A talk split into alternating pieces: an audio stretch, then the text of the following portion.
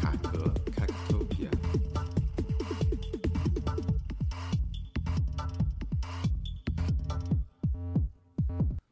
大家好，我是 Clement。在美凯龙艺术中心平日线上和线下项目策划过程中，策展小组常常谈到当下环境正急剧变迁的现实，仿佛一种庞然大物正在离去，旧有的秩序已然搁浅。有时，我们会不仅想要寻觅这种当下的政治经济状况改变的关键之所在，也想要将影像创作的位置放在更宏观的语境下，去看八零年代和九零年代在周遭的个体和人群的潜意识中的影响和位置，从而将当代影像视为一种对时代脉搏的观察。在当代艺术圈讨论时代节奏，常常会感到零散、分裂、疲惫。对应到杨老师在《社会问题与文学想象》中的描写，也许是经历过对应于八零后文学时代的虚无主义之后，艺术家不再保持着文化精英的立场，倾向于回归到艺术作为一种工作的本质，又或者企图用简单的三言两语去描述和提炼发生过的事，本身就是一种不可能成功的妄想，尤其是在一个个人主义的思潮已经扫过的当代。这提醒着我们描述所谓集体记忆的难度。也许回溯文学史或当代艺术的历史，透过已经写成的史料，我们对于八零年代起源和九零年代的发展可以有一个较为统一的认知。但面对这个线索延伸出来的当下或未来，我们仍然很容易感觉到描述或设想的困难。更无论每个人对未来的预期之间的分裂也是巨大的。也许，杨庆祥将二十一世纪文学的基调定位在对话，并不是一件偶然的事。他在评论张悦然的《简时》曾写道：“以对话的方式，通过对父辈历史的溯源，发现历史的罪的同时，也发现历史的复杂，不回避这种复杂，并以坚决的爱的姿态去面对并拯救历史的罪。”我们回溯诸如复调、节奏分析这样的文艺理论时，也注意到多重声音对话。喧哗所具有的那种特别强大的力量，也许只有如此，才能重建文艺创作与现实之间有意义的联动的节奏。非常欢迎大家收听我们这一期的卡壳 Cactopia 电台。呃，然后这一期我们是和复原一起来到了人大，中国人民大学，然后呃非常荣幸的邀请到了呃中国人民大学文学院的副院长杨庆祥老师。杨庆祥老师跟我们的听众打个招呼好吗？嗯，大家好，嗯，我是杨庆祥，嗯，对，这一期就是我们会想到，呃，找杨老师来跟我们一起聊，也是因为我们美凯龙艺术中心平时的这个策展工作当中，就是逐渐的会呃，在展览策划过程当中，其实会关注到中国当代文学这一块。呃，杨杨老师，因为我们在就是平时的这个展览策划过程当中也。提到了就是列斐福尔的这个节奏分析，然后呃，我们这今天也是想跟您一起来聊一聊，就是关于呃中国改革开放之后从七九年到现在，如果从文学来看，是不是可以有一个节奏，就是从节奏这个方向去谈的？然后我们有一些问题是从这个方向设想的，可能也会比较有意思一点，所以。首先想问您，就是您自己写过一本《八零后怎么办》，然后我知道您是一九八零年出生的嘛，嗯，然后九零年代和两千年代初可能是曾经是您的青春时代这样子。对，如果就是用一个快慢去衡量的话，您会怎么去界定就是这个成长过程当中的一些时代的划分？我自己觉得你这个问题特别有意思，感觉你捕捉到了，就是我刚开始看了你们这个提纲以后，我觉得挺惊讶的。呃，感觉你们能够捕捉到在我们这个时代的情绪里面非常隐秘性的东西，我觉得这是一个只有一个非常良好的艺术心灵才能够捕捉到这些东西。实际上，在当代文学里面，也只有极少数人能够捕捉到这种东西。所以当时在呃竹中美术馆做那个徐冰，当然因为徐冰的影响最大，所以我记得比较深。大概有五六个这个中国当代最好的艺术家的这个版画、墨刻版画那个展的时候，当时其实他们面临一个困境，就是没有办法来讲这几代的呃艺术家的东西串起来，因为他们看起来没有联系。后来是有一个人说，你去找杨庆祥，我就去看了一一遍以后，我恰恰就是从这个其实跟节奏有关系这个角度去切入的。当然，我那个序写的比较短，因为它上墙嘛，那么那不能有太多字，大概一千多字。我就看到当时看到徐冰有一个有一幅那个墨刻，里面叫蝌蚪蝌蚪，嗯，全部是那个一点一点一点点点的蝌蚪，非常密集。如果你有密集恐惧症的话，你可能会感觉不舒服。我看到他这个以后，我说哇，太厉害了！我觉得徐冰，那是一九八零年代的作品，一九八零年代的作品，因为我立即就想到莫言的小说。像他当时在一九八零年代左右的大红大紫的那种《红高粱》系列，包括他后面的一些作品的风格，大家如果去读过莫言的作品就知道了，就是那种汪洋恣肆的语言，一泻千里。而这恰恰这种这种节奏，这种生命意志，恰恰跟徐冰的这个墨客这个蝌蚪是形成了密切的关系的。什么意思？就是说，在一九八零年代。呃，就是整个中国社会一个大的转型，就是一九八零年的一个大转型，就是从前面的那个呃七十年代向一九八零年代转型。我们知道最伟大的历史时刻之一就是改改革啊改开，那实际上是中国人整个的生命的意志被激活了，生命意志，人那个生命意志是非常有弹性和非常有张力的，人和人之间，人和世界之间。那种节奏感，它那种节奏感不一定就是你刚才讲的快和慢，它好像不太能够来，就是有点简单了。这种形容，它不是的，它是一个全方位的。在某种意义上讲，我认为是一种有弹性的节奏。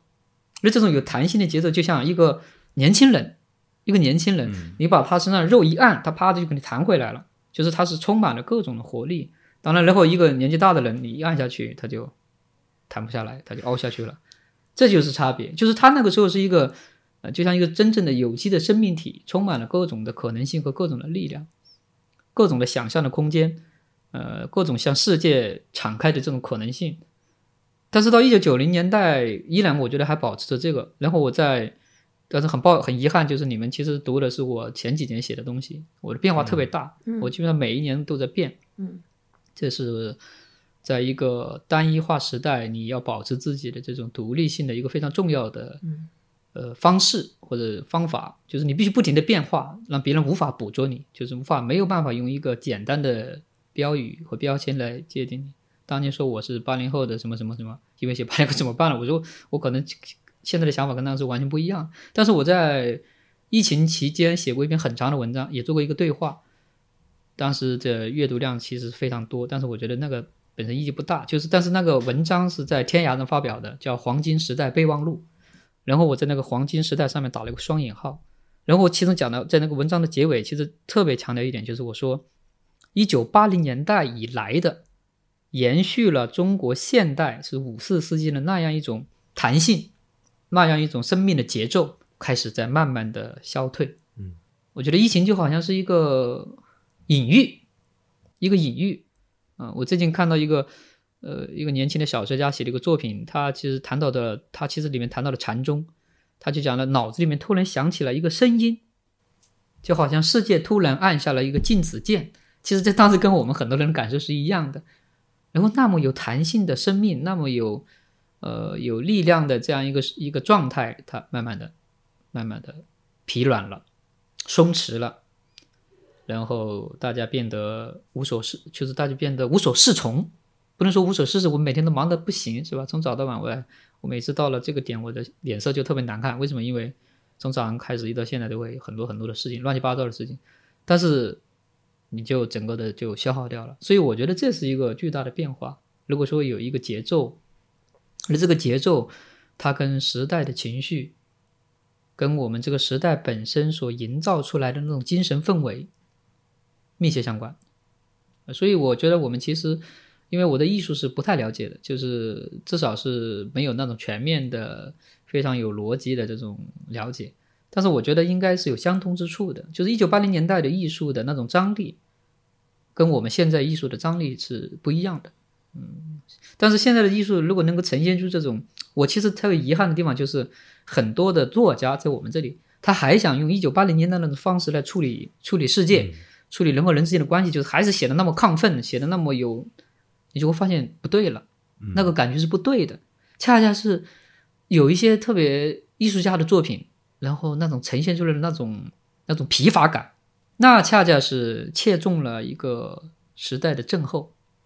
就是在我的印象当中，八零年代文学其实经常是会表达忧伤，或者是这种有一些有一些消极情绪的情感的。然后到现在，我觉得有一些新的文学出来，可能反而就是不不知道我说的这个事情和您觉得和您说的这个之间有有一定一点点矛盾吗？不是，这个可能你对八零后的呃八一九不是八零后，是一九八零年代的作品，可能。它的总体的美学特征是亢奋的，是一个比较特别入世的态度，入世特别入世的态度，是觉得可以改造这个时代，无论是从呃集体的层面，还是从个人的层面。当然，在八五年新潮文学出来的时候，确实有一个现代派的潮流，那个现代派里面会强调个人的经验、感觉，会有颓废的东西出来。但是那种颓废和我们今天的这个是不一样的。嗯，在某种意义上，我可以认为。那是一种模仿的，嗯，就是那些作家一边写作，呃，颓废、玩世不恭，一边积极的去寻找所有所有现实的功利性的东西。每个人都把自己弄得特别的好，就是在世俗的意义上，或者在物质的意义上，在名利的意义上，包括艺术家也是这样子。嗯，他们每他们装着一副叛逆的姿态，呃，然后把自己无论是在国内还是在国外，无论是在体制内还是在体制外，最后都把自己成功的营销成了一个一个打上双引号的成功的艺术家，然后每一张画能够卖个很多钱。这是不一样的，嗯，而我们今天我讲的这种，如果有这样一种疲疲疲倦的情绪或者厌倦的情绪，那是发自内心的，是因为确实知道，哦，好像，嗯，这个世界就那么回事儿，所以还是还是就这样吧，就是这是一个，所以你会发现菲茨加拉德的那种东西，它还是一个非常世俗的东西，就是说我要作为一个我要成为好莱坞的著名的编剧。我要花天酒地，那还是带有非常现实的指向的，就是把文学会理解成把文学和艺术，还是把它跟名利场联系在一起，嗯，而不是说文学和艺术最终通向的是一个，是一个自我的一个一个一个心灵的东西，这个是非常关键的，嗯嗯，其实我觉得这个问题还有一个就是关于提谈到节奏的问题，就是。我们刚才讲到了，就是您刚才说的另外一种，就是除了个体的这种亢奋，还有一种整个大社会的一种节奏。之后，可能现在看来的话，比如说我们再去看八十年代和九十年代的时候，我会发现我们这种线性的，或者说是这种就是没办法去介入，就是没办法去重新重组的这样的一种方法，就是。怎么讲呢？我觉得就是这里边这个节奏可以也是一个整有点像一个结构性的问题。就是如果在八零后，我们说是一个很嗯，比如说您说的亢奋的这样的一个概念，完到九零后有一种嗯，我觉得还是有延续，而且有一些浪漫和这种就是嗯，我觉得是更丰富了一点。嗯，我觉得这个其实是反倒对于我来说，我觉得我甚至觉得就是九零年的这一段时间要更有意思。就是，当然，就不是从文学的角度来讲，而是简直是完全是一种从一个社会的层面。那当然，我也赞同你的观点啊，因为我们比如说我们八零后，其实真正的青少年这个青年期是在是九零后嘛，所以其实我对八十年代没有印没有什么印象。嗯，我也写过一个很长的文章，叫《九十年代断代》。嗯，呃，这是发表在那个张玉兰举编的一个，他当时做了一期那个礼，有一期就专门是关于九十年代的回忆。嗯，然后上面我就我等于是我约我写了一个主题文章，就是要对整个九十年代这个宏观的描述。嗯，呃，然后我就写了那个，后来很多的朋友看到以后觉得特别受到这个启发，包括路内，他说他应该早点看我那篇文章，因为我那里面提到的流动性的问题，对，是他要他的悟行者里面要处理的问题。对。但是后来，所以我们当时做了对话以后，其实也是在讨论这个问题。但实际上，我在八零后怎么办里面已经在处理这个流动性的问题。嗯，就因为这个流动性的问题，它表面上看它是中国一九八零年代以后一个特别重要的问题，但是它实际上是一个整个现代性的一部分。对，因为现代性它就是一个必须是流动，嗯，不流动的话就不存在现代性。啊，技术的发达，这个人类交往的这样一个密切，然后在这样一个流动的过程中所产生的资本和利润，它是整个现代世界的规则。嗯，所以基本上，所以后来疫情的时候，北京的那个记者跟我做了一个对话，我有看那篇，对他当时嗯。就说，很多人现在担心这个东西会出现嗯。出现问题。我说，在这一点上，我还是比较积极的，乐观的，就是说，我嗯。觉得可能有短暂的这种阻隔，但嗯。是不会，因为它它基本上是一个本质性的东西。嗯。嗯，这个我们基本上不可以违背这个基本的社会的规律，嗯而呃走另外一种方式，这是不可能的事情。嗯，所以我又这是可能说一种历史唯物主义的态度吧。如果非要把它讲的学理一点，所以九十年代我觉得真的是特别有意思。我特别希望大家能够去关注去做这一块的相关的研究。然后界面文化做了一个，但是我看了他们那个处理的太媒体化了。嗯就是都是把一些现象罗列一下，他没有找出这个背后的这个现象，他们背后的这种驱动或者生成的机制，呃，这是比较要命的。那这种九十年代的这种弹性，这种生命力，所以我认为那会是一个黄金时代，就是一直延续到大概二零零八，我觉得大概这个时间，这个我后来还写过一首诗，就叫我说多少年以后，我们会怀念我们这样一个黄金时代。对。呃，然后下面我举了几个例子，堆积如山的快递嗯。啊，这个淘宝啊，什么什么这些东西，我们会怀念它，因为它不是说，这不是它不是一个必然如此或者应该一直如此的状态，它不是，它是在各种历史的偶然和机遇里面达到了这一种状态，所以我们其实还是稍微有点幸运，就是相对的，比如说零零后更年轻的时代，他们可能一出生就是生活在一个没有变化的历史时段里面。所以你看五零后们，他们特别牛，他们就是有这种，他们觉得我我怎么样我怎么样，就是因为他们有一种层叠的历史感，层叠的历史感，因为他经历过不同的历史时期，他知道历史是有非常复杂的面向的。我觉得流您刚才说的流动性的问题，绝对是应该是一个某种程度上，我觉得是一个是呃今天最重要的一个议题，可能是嗯很多我们今天到达一个现在一个现实一个非常非常关键的一个部分。之后另外的话，就是可能会聊到整个，比如说大众文化的一个完全的一个就是全面的一个开始发生，比如说。小的时候看那个正大综艺啊什么的，之后不知道你有没有这个点特别好，对就是因为我其实跟很多我们这个当代的作家之间也讨论过这个问题，嗯就是我们现在包括我们学院的这种研究，会特别强调历史的谱系，比如说这个作家会受到哪些经典作品的影响，其实他没有考虑到同时同时代性。什么叫同时代性呢？就是在你生活的这个时段里面，整个社会的气氛，整个社会的文化，尤其是你刚才讲的大众文化和流行文化，非常重要。说句实话，比如说我这一代人，我们受到金庸，受到琼瑶，啊，受到这个港台的综艺、电影、电视剧，那时候我们都是看录像嘛，还有这个流行歌曲的影响，可能远远要超过我们受的那些所谓的经典作家的作品的影响要大得多。对，所以这个非常的有意思，非常有意思。嗯我记得那个湖北的那个作家，他是写散文写的特别好，李修文，嗯，他就讲了，他说他们受到这个流行文化的影响那太大了，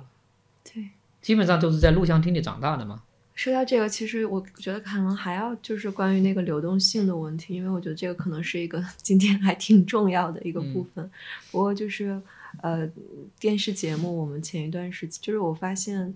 嗯、最近的整个的一个。嗯，比如说大众媒体就是对九十年代的一种描绘，嗯其实也是在着，就是包括比如说移民也好，或者这种就是，不知道您看没看那个《山海情》？看了，对，之后他其实就在讲一种吊装的嘛，之后还有包括这种国企的一个整个，其实你看不到，比如说环境问题啊也好，或者大的问题，它其实是相对来说，主要我们还是看这种人物塑造嘛。嗯，但其实这种嗯这种流动性，你可以想象，就是几万人号人之后怎么样搬迁之后到另外一个地方，完再到两千年初，包括我们自己的这个就是呃支持的公司，也是就是美凯龙，它其实也是从常州。之后把把整个举家搬迁到就是上海，就是这种就是民营企业也好，或者这种各个方面的影响，我觉得都是一个，嗯，现在看来可能我我没有办法完全就可以去就是理解它对于，但我觉得它这个这个影响或者这个东西其实是一个非常非常重要的。之后在完了到疫情呃这样的一个节点的时候，其实包括我觉得像陆内老师写的这些文章也好，嗯还有一些文学创作以及艺术，它其实是一个很好的一个，不是回顾吧，是一种嗯，我们叫就是所谓创造性的一种梳理的状态。嗯，流动性，香港的那个李宗清教授，他有一个专门的研究，就是研究华北农村的这种人口的流动和流出。他说，其实实际上是在一九八零年代之前，那种流进、流流流进和流出是非常的微妙、微微弱的，基本上没有流动。但是到一九八零年代到一九九零年代，整个的农村的人口流动，基础数据的这个监测，那就是空前啊，空前。所以这是一个特别大的，我就讲了，是一个现代性的一个变化。你要知道，在中国过去的历史里面，就是这种湖广填四圈啊什么之类的，这种呃这种流动之外，那这种流动也是一种集团性的流动，它是把整个一个地区的人都迁过去，它跟这个流动是不一样的，所以是一个从来没有的这样一个景观，嗯。我称之为一种景观，嗯。它基本上呃改变了整个中国的呃社会面貌，呃伦理关系，呃这种结构，呃然后其实是直接影响到人对自我的理解和对世界的理解。所以我当时路内的这个悟行者出来以后，我就特别评价很高，就是我觉得他首先是对这个流动性做了一个非常好的处理，因为它这里面涉及到不仅仅是一个，就是我刚才讲的，它不是一个单一的国族的经验，它是整个中国在整个就是你刚才讲的，它是一个大的秩序的一个变化，而且这种迁徙，你看，其实我刚才讲的其实只是一个在我们内部的迁徙，你要想的还有大量的人出国、移民、留学啊，那太多了，那个人人人口的那个数量是太多了，绝对量来看，那这种这种这种那就更是呃不可想象了。所以它从某种意义上，它是改变了一个文化的结构的，在某种意义上，嗯，所以它的价值是不可估量。就是您刚才说的这个点嘛，其实另外一个方式是，就是我记得梁红老师写一本书，是他回呃，就是回家的，就是在家里其实是反流动的一种状态的。我觉得中国这梁庄吗？对对对对，我觉得你觉得这这种是一种流动性？我觉得这个其实是一种，呃，因为为什么提到这个这个事情，是因为很多，我觉得疫情也好，或者说包括我们现在再去看，就是过去这几十年的流动性的问题的时候，你会，因为我们都原来都是往出走的，或者说在就是往其他的地方去别的地方，之后这个，嗯，我不知道怎么说，或者说，嗯，这种主体性也好，它其实是在不断的变化。完了之后，如何去反观，我们再怎么样去跟，就是有的时候你会发现，你跟这个原来的部分，或我们叫这个家的部分，其实是有一些偏差的。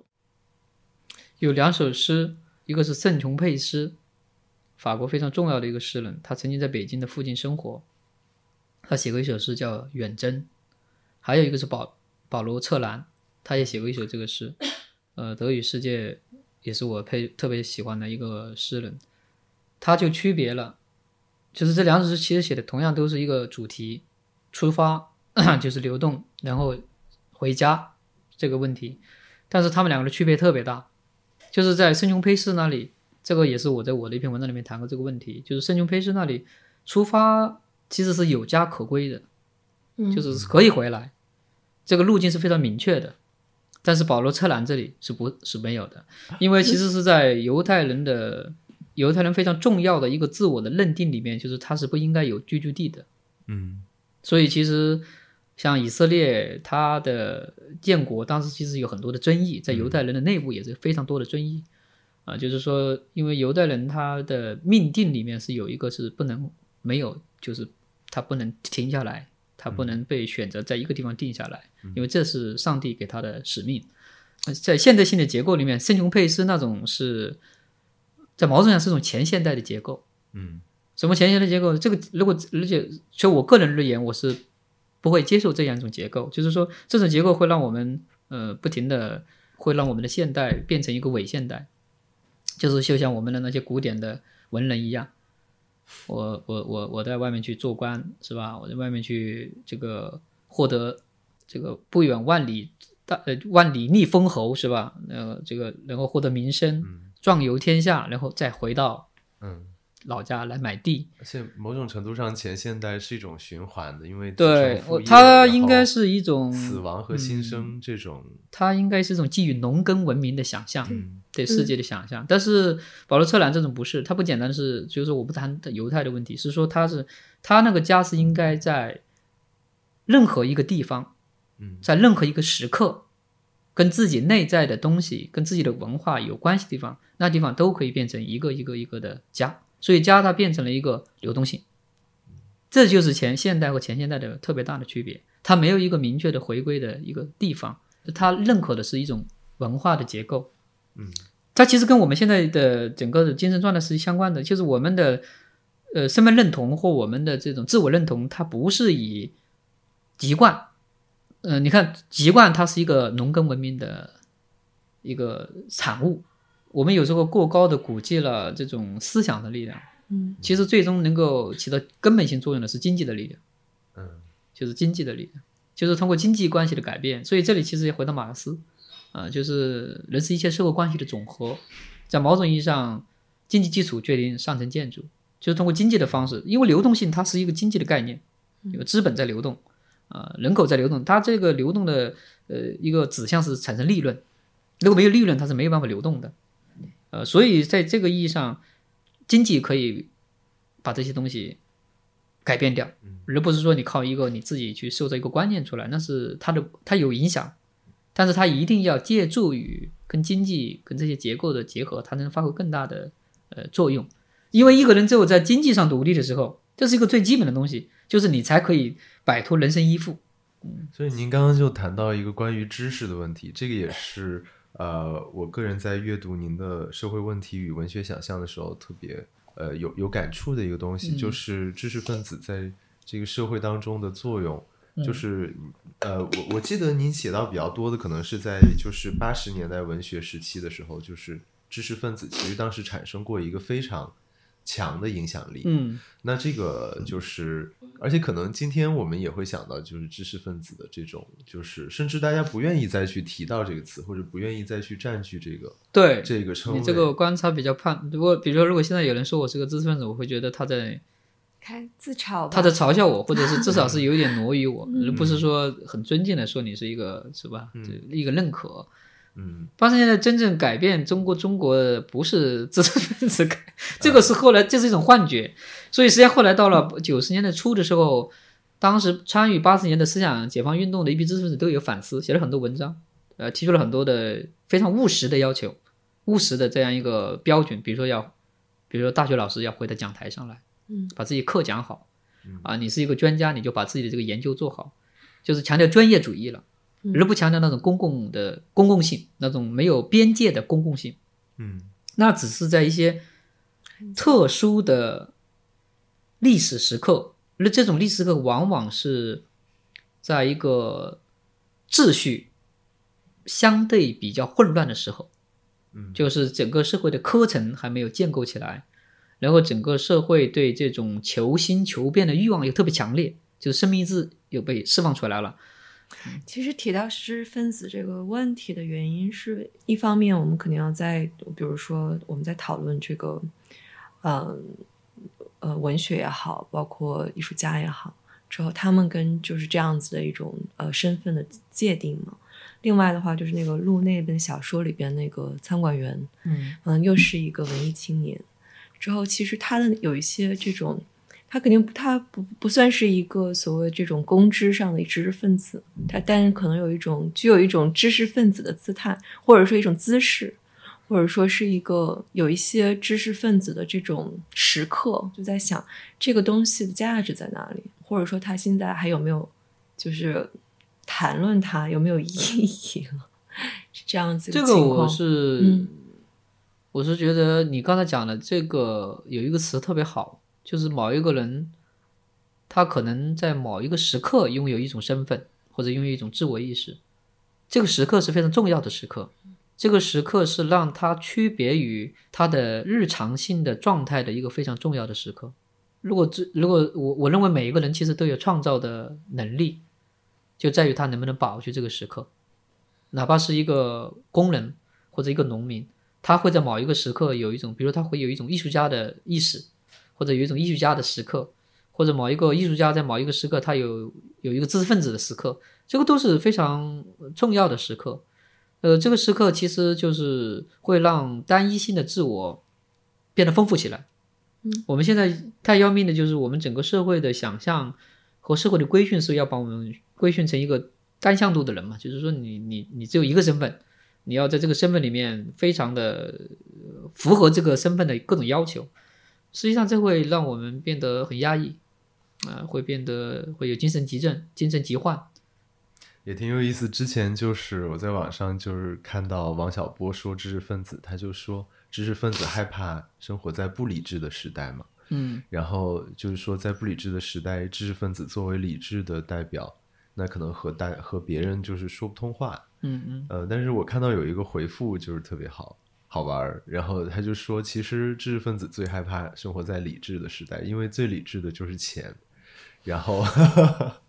就是资本。那如果就是说知识分子在如今这个资资本的时代，就是它它的价值又跟混乱的时代相比，或者不理智的时代相比，究竟是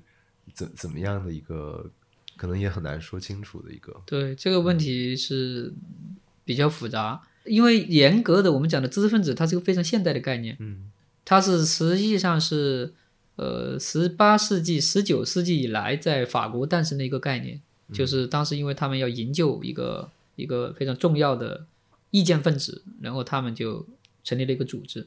啊，大概是这么，这可以去查这个资料，所以它实际上是一个非常晚近的概念。嗯它跟中国古代的文人的概念是完全也不一样的，嗯。所以它基本的一个定义是我我自己对它的一个基本的判断，知识分子就是他是从专业的立场出发，但是面向整个社会发言，但是他的发言不是没有边界的发言，是基于他的专业知识，但同时又不局限于他的专业知识的一个开一个开放性的，同时又是一个反思性的、批判性的视野，去嗯。对这个世界发言。所以他跟你是否必然有很多读了很多书，比如读了很多书，我们很多人读了很多杂书。其实中国的文人是这样子的，就是会读很多的书啊，然后掉书袋嘛，然后但是他不一定就是个知识分子。但是在现代的概念里面，知识分子的批判，他应该积累的是一个，呃，他的代，他应该是为谁代言的问题，其实也一直是有有争议的。嗯你在你在你为底层代言是吧？你是为中产阶级代言，因为现在的阶层的这种区隔也是非常的复杂。其实刚才那个杨老师说到一个，就是关于每个人都有一个就这种时刻嘛，说或者说就这种就是多层的这种身份的关系，完了之后就指向了我们就是关注的另一个概念，就是关于复调的概念。对，之后这也其实关于这里边所说的这种就是对话式的概念，或者是对话式的这样子的一个机制，其实也是在复调里边很重要。是的，嗯，之后我记得您在那个，就是你刚才有提到，就是疫情前疫情的时候，可能二零二零四月份吧，还是差不多，我不记得具体时间了。就是那篇讨论的，呃，对谈的时候，你有讲过，嗯，就是这种，嗯，说白了，就是我们刚才提到这种新自自由主义和整个全球化的一种停止的状态之后，我们应该怎么样去？讨论关于交流的道德问题，或者说这种交流的伦理伦理问题嗯之后，我觉得是不是我不知道复调这种里边的这种对话式的方法是不是一种对话式的结构是不是一种那当然，对之后嗯或者说您怎么看就是这种就是叫做交流式的这种道德？我其实想听您再多聊一聊。其实，在西方的这个哲学里面，这个问题讨论的其实蛮多的。嗯因为整个现代性，后来我们知道它它带来特别负面的东西，就是我们当然享受了现代性的种种的后果，但是实际上最直接的感受就是一战和二战嘛，它对整个西方的现代性的想象产生了摧毁、毁灭性的打击。所以实际上，在一战和二战之后，出现了非常多的呃思考，都是关于这个问题的思考，那就是现代性它为什么最后变成了如此负面的一个遗产，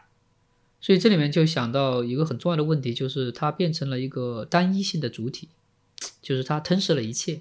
就是它没有跟它进行对话或者难以进行抗衡的这种主体是很难的，没有的。呃，所以后来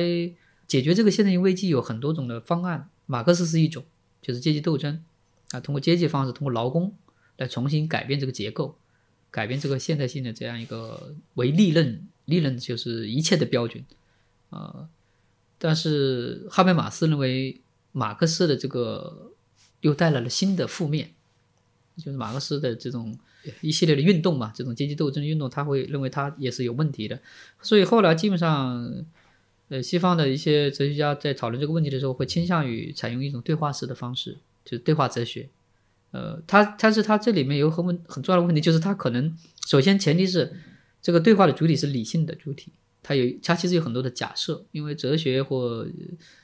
经济学一样，它都有一个它是它是有模型的，那么它是要有一个理性的，然后要有一个对自己的位置有非常清楚的认知的，那么这样一个主体就是这种独立的，然后在一个平等的这样一个语境之下来进行对话。但是这其实，在某种意义上，它也是一个理想型，因为现实是很难，大家都这么的，在一个一个非常公平、非常开放，然后非常自由、非常这样一个语境里面去对话，这是很难的。所以，无论是八个人八，就是八八和金的复调，他当然最终他是从语文学的角度来谈论这个问题。呃，然后还是哈贝马斯的对话哲学，其实它在一个层面上都映射出了现代性的危机。一直是我们没有解决的问题，所以后来我是征用了那个阿西莫夫，就是科幻科幻作家，著名的，他当时提出了一个，因为他当时他是在冷战的语境下进行他的科幻写作的。我们这个冷战其实就是一个怎么对话的问题，冷战就非常复杂，呃，但是其实核心就是怎么对话，就是以苏联为代表的。阵营和以美国为代表的阵营，他们在怎么去调？这里面有非常多的对话的故事，这就是我后来在我那个访谈里面谈的这个问题。我说，要进行真正的对话的前提是每一个文明体它都拥有非常足够的力量，这样在这个基础之上来进行公开公平的这样一个交流的可能性会更大一点。否则，这样一个秩序的制定者，他一定是会弱肉强食的这样一个制定。嗯这就是一个现实的原则和一个理想型的，呃，原则之间的差别。那么，我认为像哈贝马斯这种，它是一个理想型的，包括黑格尔他们的这种方案。但是，像阿西莫夫，他作为一个作家，他很敏感，然后他也很具体、很现实。但实际上，他是一个非常现实的解决办法，就是互相保证的摧毁。我有，你有核武器，我也有。你你你想毁灭我，可能你同时，你可能至少也毁灭百分之九十。那这时我们两个都不敢毁灭我们只好坐下来好好聊。你看很多的长篇小说。啊，尤其是现实主义长篇小说，嗯，它是只有一个主人翁的，就是从生到死，然后所有的故事都围绕他。嗯，第一，它其实不现实，在现实里面没有人是这样子的。对，也有人说你的生生生老病死你都是咀嚼，你人生所有的光环都在那里，你生老病死我们都永远有一个摄像头在对着你，然后把它记录下来。不是，现实生活中就是一个人，这个时候是咀嚼，那个时候是局外人，那个时候没有任何人理你，然后你身边有人出现，又有人消失，而这个消失是没有理由的。嗯这是这是对话的，这是这是真正的一种状态，一种生活的状态。所以我觉得像路内更年轻的一代的作家，会从这种细数的这种幻觉里面跳出来。嗯，他不会觉得会有一个固定不变的中心。就是那只大象，对，房间里边的大象。对对对对对，有道理。就是就是你你以为他没有，其实他活在你的灵魂的深处。那么时刻和这个东西保持警觉。然后保持心灵的这种这种开放性，那是非常重要的。所以我觉得这个对话，人和世界的对话，以及人和人自己的对话，都是特别重要。嗯，特别重要。一，我觉得真正好的艺术家或者是作家，他一定是有多个自我的。嗯，我我经常跟我学生上课的时候讲，我说其实我在跟你们上课的时候，一直会有好几个人在看着我，就是我另外一个我在看着我，他在嘲笑我说：“靠你傻逼，你这个讲啥胡说八道。”这个时候你要跟他进行对话。嗯，就这个时候也是，你要有这样一个自我。如果你没有这个自我，你就不是一个真正的现代人。嗯嗯，就是不是一个真正。其实我认为一个真正现代人就是有这个要求，需要有这个要求。他有很多的自我在不停的呃对话。嗯，这样他就会非常的丰富。嗯，陆内老师不也是说，当时他写的时候，感觉就是有一种，就半夜的时候，一种就是想好多，一会儿这个人说，一会儿那个人是的，是的，是的，对是的，就是能听到很多的声音，嗯。嗯，能听到很多的声音。呃，你也提过就是对话性诗歌这个提法，因为嗯。诗歌在我自己的这个就是 stereotype 里面，可能就会觉得是一种对于情感或者一种非常自我的东西的一种嗯表达。然后我们也常常说，年轻人在特别这个忧郁的时候，可能会去选择写诗。嗯那这个对话性诗歌，如果运用在安在诗歌前面，怎么怎么样去理解它？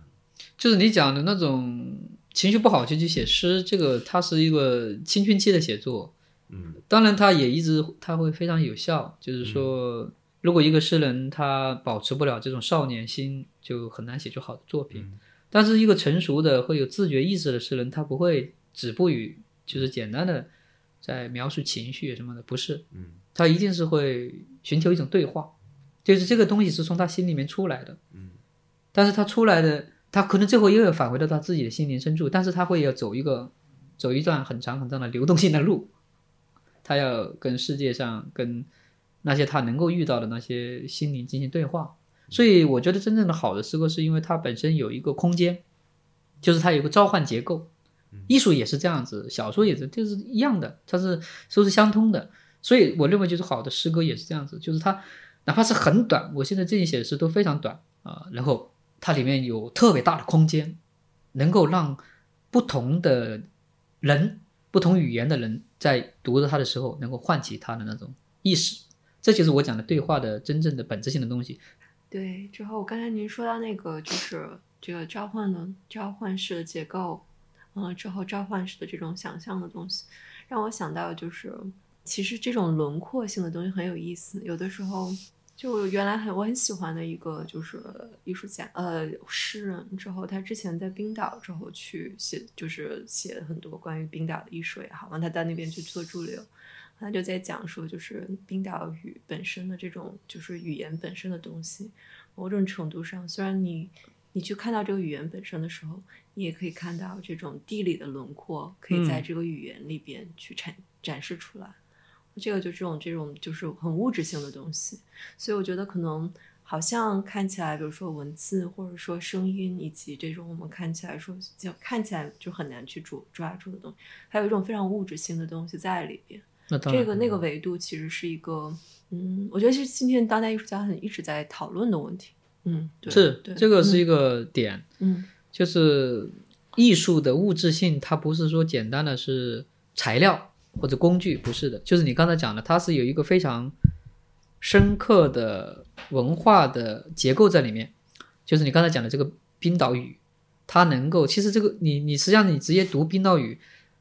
你是很难感知到它的地理轮廓的。它因为它已经把它的地理轮廓内化了。它实际上汉语也是，汉语它也内化了我们很多很多物质性的东西在里面，只不过后来我们把它忘记了。其实，在某种意义上，艺术家有时候是要把我们这些忘记的东西重新给我们呈现出来。实际上，这就是一个非常好的艺术品了。对，就是这样子。